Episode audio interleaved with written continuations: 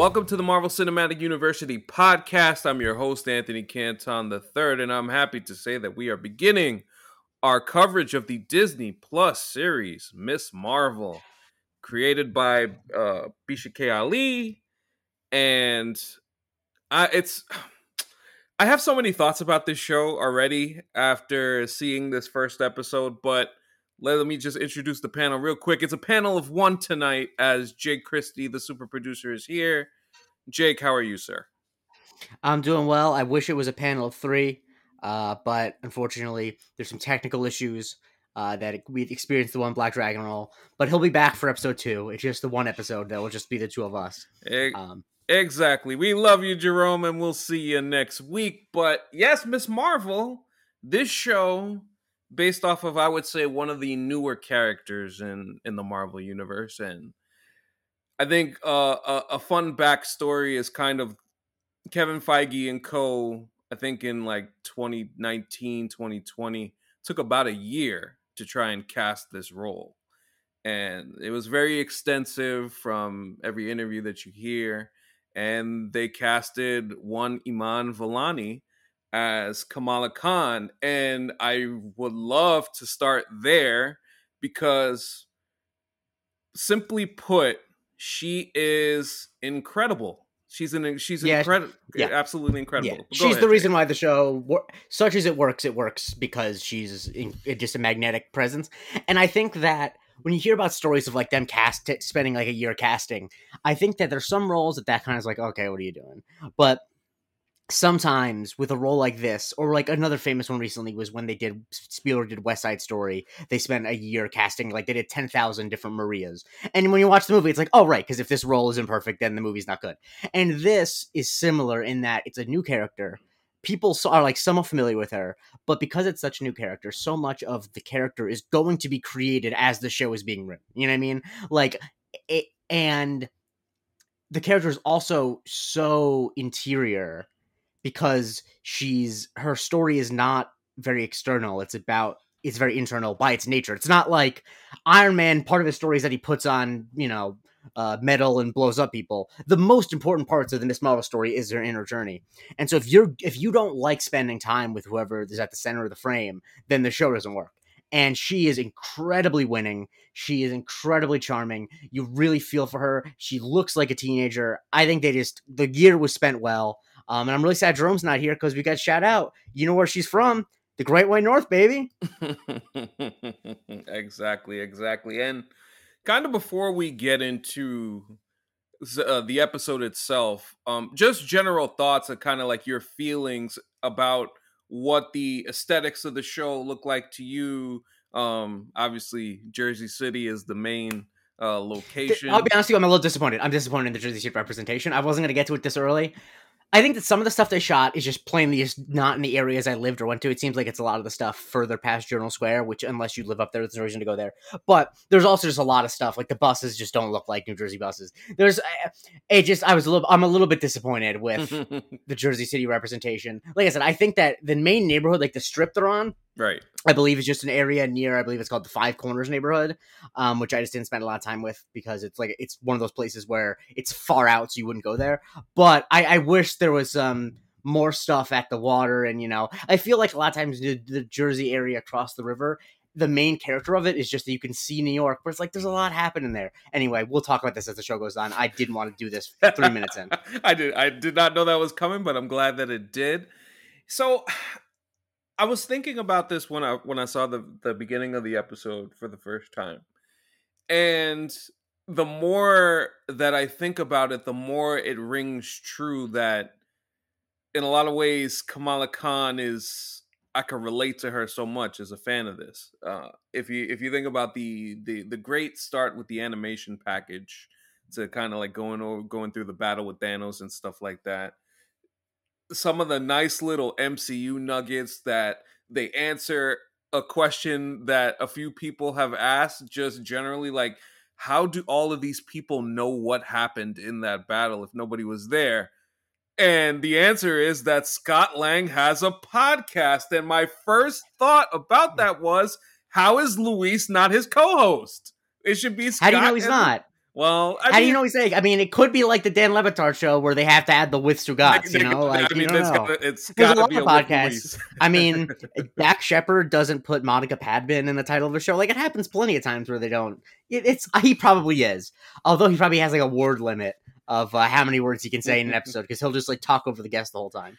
But but yeah, nonetheless, I mean, it was fun to get that stuff. But I think more so than anything else, you get immediately introduced to this fangirl character who I think embodies what like a lot of I think not only comic book fans but just general fans who really pay attention to these things and are really like on detail and I think that that goes a lot to Iman's ch- uh, chops herself in terms of being a comic book fan. There's a lot of stories about that that we'll get to throughout the series but that were that relatability like comes off the page right there and i thought it was a great way to kind of like introduce um who she is and, and everything like that and and i think the thing that it shows is that and this is the thing that I would say almost any young person who has like a very obsessive fandom, not for, and this is not to cast aspersions on it because I am me and people will tell you that I've been as me as I currently am my entire life. Uh, but it's often very in hindsight it's so transparently a way of trying to grip onto an identity and i like that it's it's not really it's not like they play it like oh my god the avengers are so important to her because they save the world. It's like no the avengers are important to her and she can't put it this way. It's because like this is the way that she identifies herself. You know what i mean? That she mm-hmm. is struggling for an identity and she uses the fandom to do that and that doesn't mean that it's an unhealthy thing but i think it's just very it's it it's not she's not a big fan just for plot reasons. Yeah. It, it, makes sense with her character of if you're someone who is struggling with identity, like that's why there's so many teenage fandoms because it's like if you're a it's hard to be a teenager and hard to find your identity and there's a lot of identity to be found in being a fan of something. Yeah, for sure, for sure. And and and with with that it it was just a great way I felt to like put us in the put us and see what she sees through her eyes in terms of how much she loves this stuff and and with that the daydreaming I, I that's something that we see throughout this episode that I love too because it just brings me back to times that I would be daydreaming about hero stuff when I was a youngin myself. So I think there's just something like uh that's that's pretty that's pretty awesome. Like I that's how yeah. it's like it brings out the it brings out I would say, a joy that in a lot of Phase 4 stuff, I mean, don't get me wrong, I enjoy a lot of the Phase 4 stuff and most of it generally, but I think this this feels fresh in a way that um most of these other things are just continuations of previous characters yeah. that we've seen. ironically, I feel like even though there's a character that's existence is so indebted to the existence of the Avengers, the way that she relates to pre-existing characters is completely different. Like it's not like she she doesn't know any of the pre-existing mm-hmm. characters. Mm-hmm. She, so it's her relationship to the, her relationship to Carol Danvers is not at all like uh any superheroes like it's not like captain america's relationship to sam wilson because they know each other like it's a completely different perspective and so it's it's not like she's just being recruited into the avengers like every other superhero is she's observing them and that's kind of informing her and it allows her to have the wonder about it. And, and I think it also is a perspective that's interesting to see because so many times superheroes of superhero movies have tried to do like the the dark reality of living in a world of superheroes, whether it's you know Alfre Woodard confronting uh, Robert Downey Jr. in a hallway, you know. Mm-hmm. But uh, there's also like if there were people who actually did save the world, who actually did bring back half the population, there I'm it's interesting to see the way that they're talked about in a positive or not just negative light. And so that's like a fun thing to observe as a big fan of the MCU, but it also doesn't really distract from her growth as a character. No, it doesn't at all. And instantly after that we get introduced to Kamala's family, her dad Yusuf, her her mother Muneeba, and her her brother Amir. All of these I love this family. They're just uh they're they're they're very colorful uh, they have very, very eclectic personalities. Uh, more on Yusuf later because he's just great. He's my just... he's my guy. I'm big fan. more on Yusuf later, but but the sh- but the show cut the show starts obviously with with Kamala taking the driver's test and flunking it. The for her first time and yes i've been there myself so again more relatability with that with that character the, the first time feeling a little bit nervous or daydreaming and stuff like that and you get in a little bit of a little bit of trouble there but um, I love the way that it kind of brought the title cards, which uh, you know, in a lot of ways, um, it reminds me of the way that that Ramy kind of does the same thing with we have a little joke thing, and then the title cards flash, and then and then it goes back to it. But I mean, Robbie didn't invent that. That's like I'm not saying no, no, no. Okay, this is I'm, speaking, I'm just what, what oh. I was yeah, what I was gonna add yeah. was it's just like something that like just from my perspective because I know like For I'm sure. sure. culturally that's something that uh that that probably happens more so um in those I was gonna say I mean you know what it is because I grew up on white sitcoms that is just classic white sitcom stuff okay, um but no I wasn't gonna say I think I really want to talk about though is yes this show has a look and like a visual language that is unique in a way that I think they have uh, we haven't really seen explored enough I don't think in the TV shows like obviously the shows kind of have their own look like in terms of the colors and the palette and all that. But the visual language of like how thoughts and like text messages are displayed in like the world, mm-hmm. it feels like it feels like even though they're not literally first person shots, it feels like the entire show exists through uh her who through Kamala's eyes. Sorry, Kamala's eyes. I knew I was gonna do that. It exists through Kamala's eyes. Um it's the fact that there's a vice president anyway, the it exists through her eyes mm-hmm. is so it, every frame is about her even if it's not directly focused on her because you know that she's imagining the text she's reading in the signs that she's imagining all these things happening and it really gives a rich life world to every moment she has. Oh for sure for sure and this plot is kind of based on her wanting to go with go, go with her her pal bruno played by matt lintz uh we'll talk about here as they want to go to avenger con which sounds like uh, a great place to go. Uh, if if anything, uh, I've heard uh, Kevin Feige talk about actually doing an Avenger Con, and yes, please do so. I would definitely go to that. Just don't put it. Don't put it in like you know an hour and a half out of uh, in New Jersey. Just don't do that. That's my biggest problem. If if the, if Avenger Con happened, Right. Either it's in the San Diego Hall or I'm saying it is in the Javits Center, full stop. It, there's zero chance that AvengerCon is not in the Javits Center if it is in the tri state area. I don't know what they're trying to do. They've put it at this freaking military base that they have to come on. That's ridiculous. I just love that they use Cap's old base for that. That's just great. That's just tremendous stuff. But but yes, one Bruno, who's Kamala's best buddy, and there is a lot of uh there's a lot of already schoolboy crush thing going on there. A little, it brings you into the whole teen drama element. So that's another thing. Like I bring myself back back in the days when you're when you're seeing all of these sitcoms and has that will they won't they uh, feel to it. Even though he's really being the supportive friend who's always around her, Kamala and her family as well. They're very close and tight knit. What did you think mm. of Bruno's character?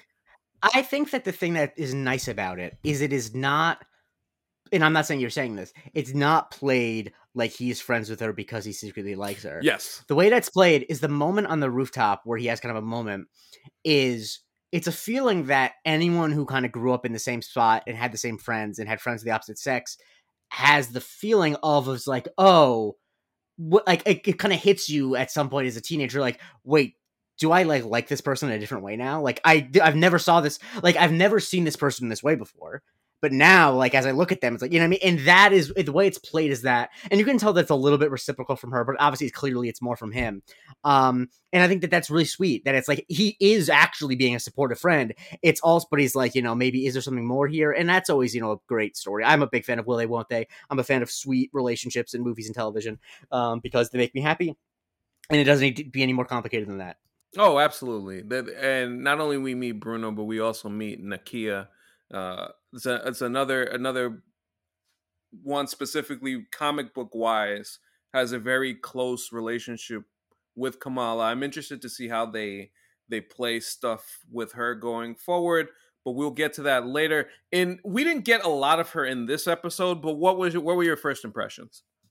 Uh, I think that, and I can't speak too much to it, but I think that um, when you're doing a show that is uh, about a you know a not un, underrepresented group uh, in a big universe like this. I think it's important to, and I know I'm sounding like a politician, but I really do mean this. That like it's important to show the wide range of experiences. You know what I mean? Because like I think that if the show, if it, um if Kamala existed as like the only major uh, Muslim character or character of South Asian, Middle Eastern, North African descent, then I think that that kind of would put too much pressure on it. I like that you see the different perspectives, yeah. um, and I think that she also then serves as a character going forward, where it's like that you can kind of have your cake and eat it too, where Bruno sees the superpowers, but she still has a friend she needs to hide it from, and so that really is like a good uh, it's a good way, like I said, have your cake and eat it. So you have a friend who's like the got man in the chair, but you also have a friend who's like, "Wow, you've been acting weird lately." Not that that's happened in any future episodes, but that just you know it's gonna happen. right, right, exactly. And so basically, a lot of this this first episode plot revolves around Kamala wanting to go to Avengers Con and her parents being like, eh, "I don't know about all that."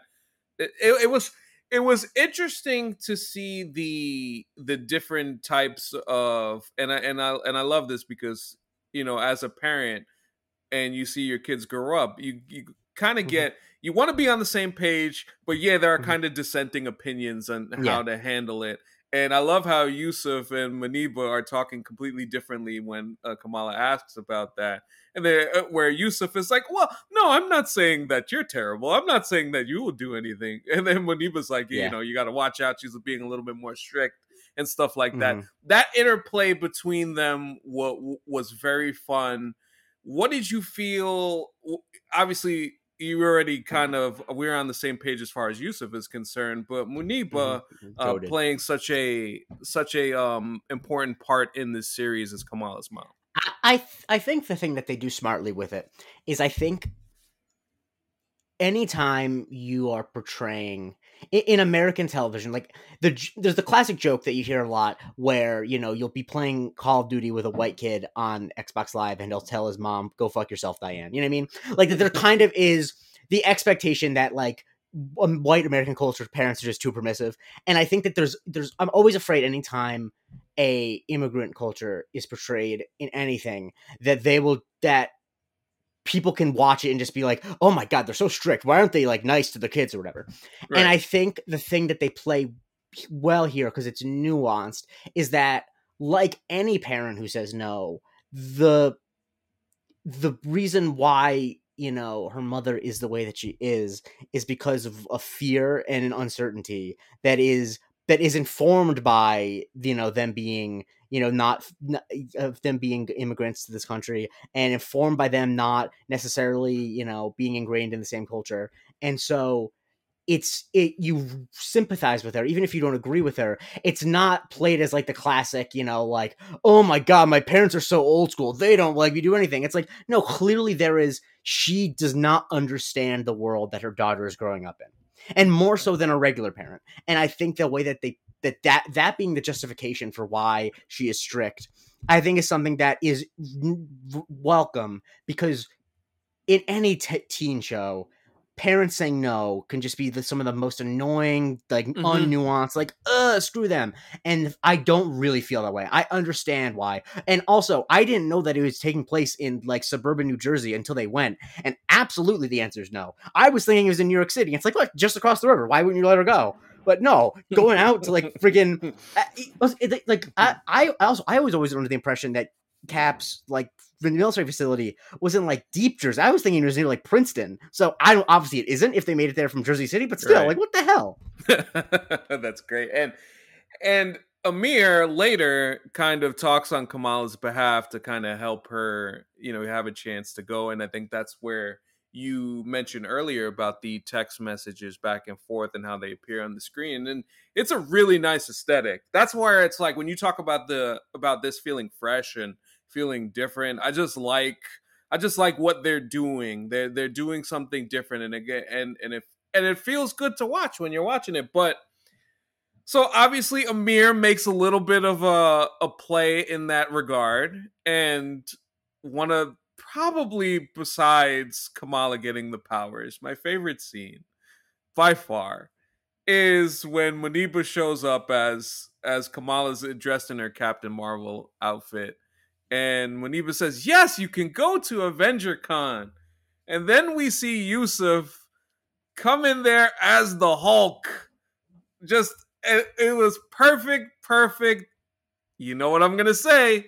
Wash dad stuff right there. Yes, th- that absolutely is wash behavior but it is okay because he is a man in his 50s yes. with children who are teenagers in their 20s. The problem, I think the main problem Jerome and I have with your talking about wash stuff is you should not relate to these characters. You are not that old. You're not as old as him. He is 20, probably 20 plus years your, your senior. I will again I will again contend and Jerome tried to whisk away my claim that I am an old soul, but in fact I just am.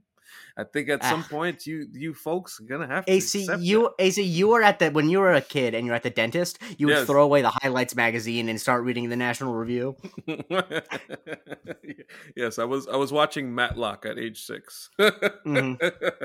but for sure. But um, you were you were saying as far as uh you were saying as far as uh Yusuf that scene where Yusuf comes in as the Hulk and Kamala's mm-hmm. completely embarrassed she doesn't want to dress mm. up as the Hulk. There's obviously a disconnect mm. between that. And because she, you know, because Kamala's upset, she says something that hurts her dad. And I and I felt bad. And I and I realized uh, in like 10, 10, 15 years around that time, I'm probably gonna be experiencing the same thing. Oh my goodness. Yeah, I it's it is always uh and I joke about I've joked about this on the Discord before about how uh I never relate to shows with rebellious teenagers because I was way too well behaved. And people might be like, Oh Jake, that's a dumb thing to say. But don't worry, I didn't live a life, so it was not worth it. But um I definitely did feel in that moment I related to it in a way I normally don't because her rebellion is not like she's not like a rebellious kid on a teen drama where she's like smoking and drinking and you know yeah. going to parties and stuff. She just wants a very basic thing, and that is the thing I would want to do when I was by. And I think that the way that she hurts her parents is a way that is not like it is completely understandable for her to feel that way, and it is understandable for them to have the the stance that they do. And so ultimately, the fault is like she obviously shouldn't have said what she said, but it is it's clear that it's just an impasse that can't really be bridged because they just don't they just have such different experiences and views on things and like uh, and that that's kind of the tragedy of it. Where like there is really no there is no way for her to go to a venture AvengerCon in a way that she'll enjoy and her parents will approve of. Like there is no threading that needle and that is kind of why this scene is so sad because it's not there is no compromise that would work Right, right. And then it, it, we go to the scene later where Kamala talks to Bruno about it, which you mentioned earlier about mm-hmm. where where eventually she's talking about obviously not only embarrassing her dad, but just kind of like her feelings generally on on mm-hmm. all of these stuff, talking about uh, you know, brown girls not being able to save the world and Bruno giving that very looks her right in the face and with a very impassioned it, what you call it, Kamal, if you're gonna save the world, save the world. Which um mm-hmm. which was a nice which was a very, very nice scene that um that that did did feel sweet, as you like to say. Mm-hmm. And um I, I greatly enjoyed. So then eventually they get into the they get into the whole planning of getting to Avenger Con uh, without the parents involved, which was a which is another nice daydreaming sequence where Kamala just has this idea that this is gonna go off without a hitch, and mind you, she does have she mm. doesn't have any powers yet, but yet she still is thinking that she's gonna be able to jump out of her mm. window successfully. Uh, mm. her and Bruno biking off of off of a bridge yeah. right onto a bus all that. That stuff. by the way was the most egregious Jersey City thing because I know for a fact that that doesn't exist, and but more importantly, the neighborhood where they're showing that they live is incredibly like. They, I just there's some that scene specifically. I'm just like, come on, like you just shut down Journal Square bus station for a little bit, get some cameras in there. It's, I mean, that, that's real color. And of course, oh, this is a bit. I don't actually care, but um, yeah. Anyway. But but yes, we earlier in the episode we we uh we meet Zoe briefly, who kind of is the very popular kid, and and uh Kamala's uh you know going through it. There's there's a couple of small scenes that you could kind of skip through in terms of the she meets with the guidance counselor, more daydreaming there, and she she kind of she has a she has a ball thrown at her right in the face, and there's a, just a lot of stuff in between. But obviously, AvengerCon is kind of like the main thing. So when it comes to planning time and when they actually have to do it, everything that she planned obviously doesn't go the way that it's supposed to go where she tries to jump out the window but the but obviously the branch breaks and she falls which i'm surprised she wasn't a little bit more injured there than what, what she actually was she was able to get up okay from there and of course her bike gets uh gets caught in the bus as they get there so she loses her she loses her bike but they make it to AvengerCon and this is where uh, things get a little bit interesting because before this, from from the from the Khan uh, family, there's this bangle that I think belonged to Muneeba's mom, who which actually belonged to uh, Muneeba's grandmother. But whenever Kamala had brought up the the bangle to her mom, her mom is not exactly too thrilled about that stuff. So there's clearly something familial going on there that it looks like this show is going to address as it goes as it goes forward. I like a good family mm-hmm. mystery, Jake. Yeah, I do too. And I think that it's also like a good way to get her her powers in a way that's doesn't feel unrelated to uh, her personal journey. Um, that like it, it is in a in a strange twist of fate combining her two worlds, the world that she like that she is running towards uh, you know, the world of superheroes, that she's getting superpowers from her cultural history, which I think is just a very fascinating way to go about it. I I obviously know that there's been many a word spoken about the mm-hmm. difference in her powers between the comics. Is this where she gets? How does she get her powers in the comics? Uh, is it related to like an artifact or something like that? Well, it's the it's the Terrigen crystals that created the Inhumans, uh, and like I think it mm. the Terrigen crystals explode and then it's almost like this kind of like gas ish thing. And she was exposed to it and then got her powers after that. So the Inhumans thing, I mean, as we know, Marvel TV tried a very bad Inhuman show that didn't last very long. And it's pretty clear that, at least for this moment, even though we saw Black Bolt and Multiverse of Madness, that this is not something that the MCU necessarily wants to revisit too heavily. So they wanted to tell a different story. And basically, from every interview that we've heard for, uh, from this show, is that in terms of Kamala's powers, they not only wanted to relate it to what's going to be going on in the Marvels and what's happening there, but also they wanted to make it uh, personal to Kamala's story. So therefore, it doesn't do her story any injustice, which I think hmm. I think from what I've seen so far, I don't have an issue with it. It's it it doesn't bother me.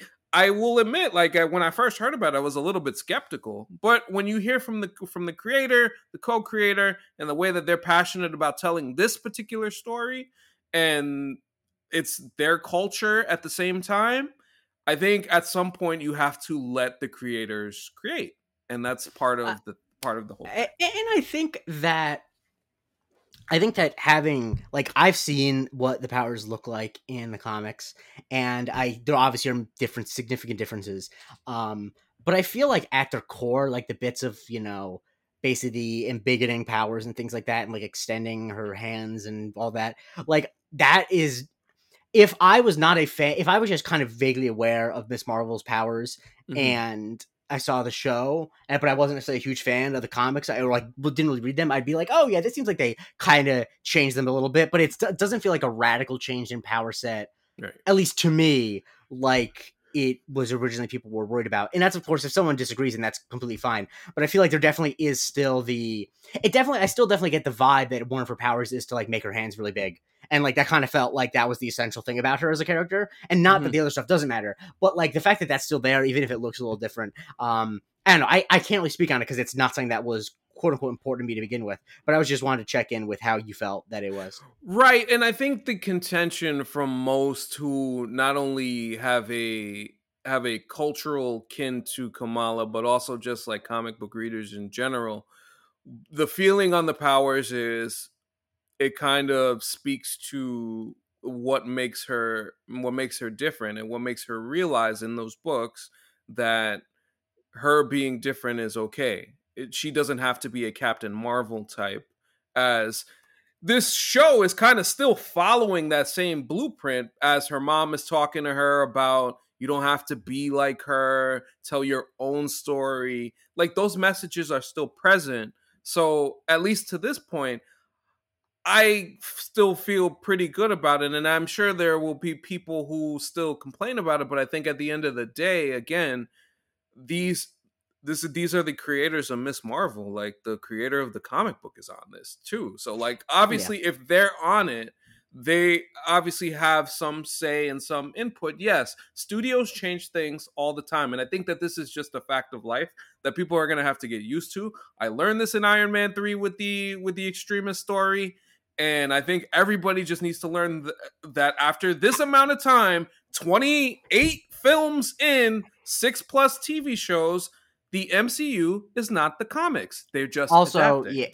Also, I, I think that, and this is not directed at the people with Miss Marvel criticisms because I think that it's a deeper issue. But yeah. I also think that it's part of. I think part of it is that the MCU has actually really spoiled comic fans with yes. how faithful it's been to the comics.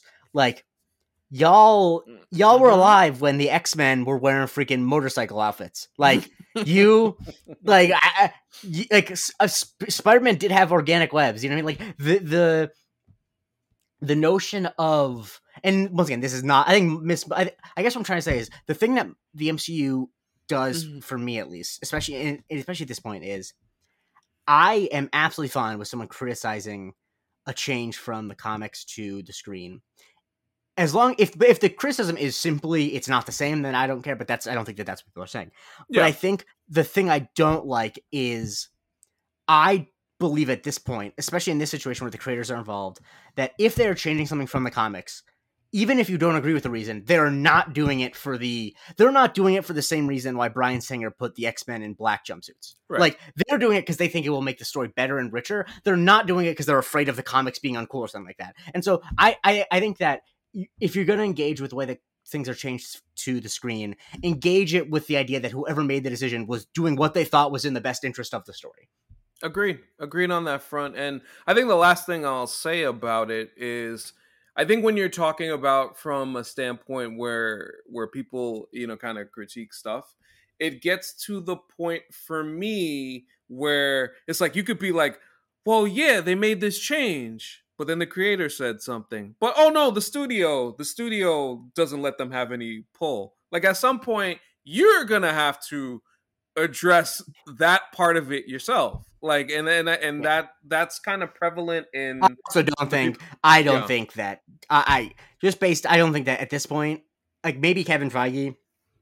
I mean, if you want to call Kevin Feige the studio, then in this case, maybe. But like, mm-hmm. I don't mm-hmm. think Disney or even Marvel Studios, like above him, on a change like this, like I Oh, a change like this, I feel only would be made if it was Kevin Feige and the creator of yeah. the show and the creator of the comic sitting in a room together. Now, once again, you can disagree with the way that they came out, but I, 100%. It's not 2002. It's not 2002. Like these decisions are not being made because they're afraid that like people won't think the comics are cool. These are the only movies and TV shows people watch. Like eh, eh, they're not doing it for dumb reasons. Yeah, absolutely. So, so we're at AvengerCon and so Kamala is ready to do the the Captain Marvel cosplay, and mm-hmm. she's gonna put on the gloves that Bruno Bruno got her. So she goes to the bathroom, but she forgets the she forgets the gloves, and she gets mm-hmm. back on. And then we have that that fun moment where she puts the bangle on, and she mm-hmm. receives she receives her powers, which visually looked pretty pretty rad, pretty fun. Yeah, well, Jake, Jake, what did you what did you think of that sequence? I thought that it was really cool in the way that they like once again visualize things from her perspective. It was completely with her the entire time. Like there was no they didn't cut away to her standing still while she's imagining all these like but she's imagining going through the floor and all that. Like and and I think that kind of it made it very clear that it's not just as simple as like these have energy in them. Like there's something spiritual going on mm-hmm. um, that we don't have answers to. Um, but yeah, it definitely was in terms of places to realize you have superpowers. Uh, in the middle of a comic, uh, sorry, not a comic convention, in the middle of a superhero convention is right. definitely a fun place. uh, to realize them. Um, but yeah, I mean, it, and it just I really like the way it looks, like the energy around her. Um, because it, it also is the thing, fun thing too in this scene specifically, where it looks until she starts saving people, it looks just plausible enough that it could be like a trick, like it could be like LEDs Right. or something. And I think that that's fun. Right, and I think the calam the calamity that ha- that ensues from this, I think, is gonna be some of the f- more fun parts about this show because even with Spider-Man, Spider-Man already had his powers in the MCU, so we Mhm. didn't get to see. I mean, obviously, we saw him make some poor decisions, but her having her powers and not being able to control them off the bat, that is that's that was fun.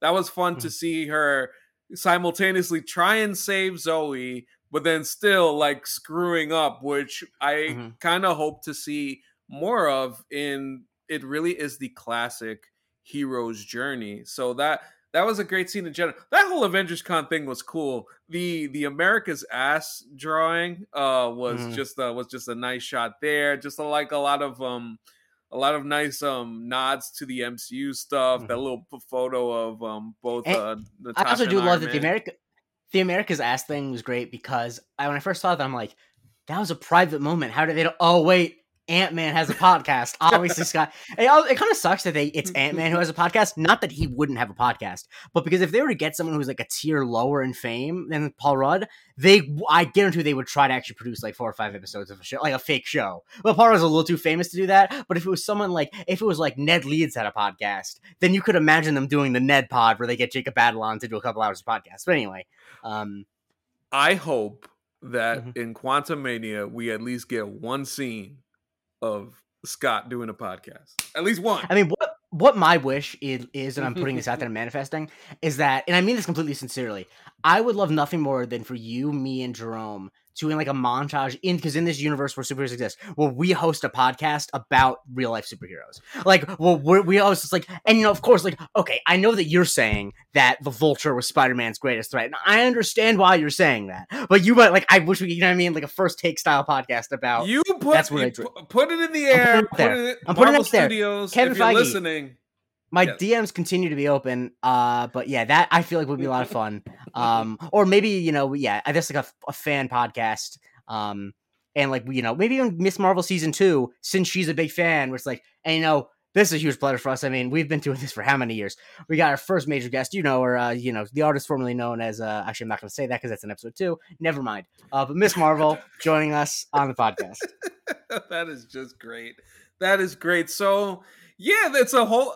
At first, like you were saying, everybody thought that it was uh it was some parlor tricks and stuff like that. But yeah, calamity ensues. She's fortunate enough to save Zoe. Her and Bruno head back to Kamala's house, and and obviously, like he she goes, you can't tell anybody about this. And of course, Bruno Bruno's a number one. He's number one guy in the chair. Respect to Mhm. him. He I, I already feel like he's gonna be a great great supporting character not only in this series but going forward but yeah she she gets back and her and her mama's waiting for her with some Yeah. stern with some stern words We But I knew that was happening. We knew that the moment eh, there was zero percent chance that her mom wasn't sitting in her bedroom. Like that was just a very, you know, classic. Not in a bad way, just classic teen storytelling. yes yes yes and and then uh, you know she you know Muneeba talks about the you know not only the daydreaming but again the focus on telling your own story and how that that's going to be a part of that i do like that they made sure that this first episode was contained to Mhm. the these specific story measures, not only introducing Kamala and her world, but the family and, and Bruno, but the those messages because it seems like those messages are going to be the most important ones throughout the series. And so we get her, you know, having that talk with Kamala, which obviously is a necessary one. But then, in typical teenager fashion, as as she as she leaves, Kamala just sits down and starts doing what anybody who has those types of powers would do is start just like uh you know ogling them and you know she goes cosmic and that's how that's how the episode ends. Uh before i talk any further so in terms of just a pilot episode and, and just this drop in what did you think of it overall So at the beginning of it, I had the thought of she better have her powers by the end of episode one, and I think that that's an obvious thing to say, but it's not an obvious thing. I've we've seen plenty of shows where they don't do stuff like that. Yeah. Um, and so I'm glad that they did that, and I think that they introduced the important things about her that that they're going to explore how that relates to, like they built a full character before they gave her superpowers and it feels like the next 5 episodes are going to explore how that character that they showed is affected by having superpowers. You know what I mean? Because she's a fully formed human being, and then you know it's in that's already interesting enough, and she already has enough problems. But she has a lot of problems now that she's a superhero. Right. And speaking of one of those problems, this show, which surprised me, with a episode one mid credit scene. And which, by Mhm. the way, I, I love the credits. Um, I love the music. I love just like again, you speaking about the palettes earlier. Those were pretty cool. Seeing all the images from Miss Marvel comics, I thought was really cool. But we, ha- yeah, we do have a uh, a, a mid credit scene as as a returning Agent Cleary. He's back from Spider Spider Man No Way Home, the Department of Damage Control, and they they get obviously a, a video, and that's the thing about having cell phones. All that video is gonna get out. So with, Mhm. there's a there's an But enhanced. scratch, so you, scratch, scratch what I said earlier. You are super washed. That's the most dad thing I've ever heard said. All these all these cell phones today, you know, the video of everything. the ha- the hashtag is wash the. All you need to do is all you need to do if you get some strong opinions on golfers leaving the PGA for the LIV Tour, then you are completed your dad journey. So you just need to do that, and then you're good. okay that's great but i think seeing him also sets up that part of it in terms of the the messaging and the story here in terms of how she not only has to deal with everything around her but now having these powers what they mean for her and this department who since spider-man no way home has been pretty heavily mm-hmm. involved in in doing stuff. It does make me wonder later in the series because I know one of the things that the MCU hasn't kind of revisited is what is the whole story with the Sokovia Accords and what they mean now as Yeah. opposed to what they meant uh, before the Mhm. before the snap. So like that's just kind of stuff like uh and I'm guessing this and maybe She-Hulk will start to learn a little bit more about that Mhm. part of it, the the legal Mhm. aspect of things. But we see Agent Cleary. What what did you think of um this little scene? I mean, I'm excited to see him again. I think that it's that if we're doing ground level heroes, but we're gonna exist in a Avengers world, I think that having these characters uh, is always an interesting like plot element, especially if like they're not necessarily like the big bad, if they're just like a um uh kind of a irritant because that that Mhm. kind of is like the whole thing with them is that they are just kind of irritating when we know that the people we're watching are good it is irritating to hear people want to f- make them fill out paperwork um but yeah we don't get that much but i'm excited to see them again Yeah, for sure. And yeah, so like I mean for me overall, I really liked the pilot. I thought it was very well done. I think they have a clear mission in mind to introduce this new character and give us kind of like everything about her that means something substantial to not only, you know, her and her family and everything otherwise, but her as a hero in the MCU and what that's going to mean for her as I think she's gonna she, she's gonna become a, a pretty big deal. Uh, again, Iman Vellani is just she's killing it, man. yeah uh, yeah it's, it's just it's just casting is uh i forget who was it i think jerry bruckheimer said that casting is 90% of a director's job and uh i think that that's an accurate statement uh because is most movies that don't work and if you can think of a reason they don't work most of the time the first thing is oh yeah casting was bad. And i think that like this is just having a young person who once again and i beat this horse so much because i'm at the age now i'm at the age now where people who play people in high school are and i look in the mirror and i do not see someone who looks like they're in high school. And so to see someone who is actually i think she was like 18 when they made this it's like thank god she actually looks like a young person and that one as i as i think i talked about previously with the first couple spider-man movies that when you have someone who actually looks young it makes any action sequence that much more perilous because you're like, oh my god, this person is actually like a child. There's a child who's in danger. Unlike if you have a 25 year old playing an 18 year old, you're not thinking that as you're watching it. Like in the Amazing Spider-Man, at no point are you like, oh my god, Peter Parker's a teenager. You're like, no, he's a grown man who happens to be in high school. Yeah, for, for for sure, and yeah, like all that stuff. Um, it, it leads to an interesting series. I love these characters. I love her family and Bruno. Uh, I hope to see more of Nakia going forward and more of her world and what that's going to mean. The family uh, mystery aspect of this intrigues me. I want to see where that goes. And yeah, so Miss Marvel episode one is in the books. We'll be on episode two next week. Uh, Jake, where can we follow you, my friend? You can follow me at the J Christie. Uh, this Friday, I'm doing another uh, live stream thing that's not nearly as long as the 24 hour one, but basically, and this is because I can't for the life of me do something that's not convoluted. That me and the great Michael Springthorpe are obsessed with vines, and so I put together a bracket of the 256 best vines. And basically, the way it's going to work is we're going to watch them and talk along with them and vote on them. And if you want to vote, I put together the votable brackets and I will give you the link to them if you donate ten dollars to fu- uh, Fund Texas Choice, which is a, a, organization that helps women in Texas get abortions out of state. If you don't donate ten dollars, send me a DM. You will be able to vote along with the stream. Uh, it's gonna be a lot of fun. Uh, I'm personally pulling for back at it again at Krispy Kreme, but if you can do a coalition to let you know make Miss Keisha win, then we can make it happen. So tune into that if you're at all interested with about the great art form that is a vine, as I am. Absolutely, and yeah, make sure you check that out. Make sure you donate uh, an important cause. And glad that Jake and and Springthorpe are dedicating their wonderful time towards it. I appreciate you guys for doing that.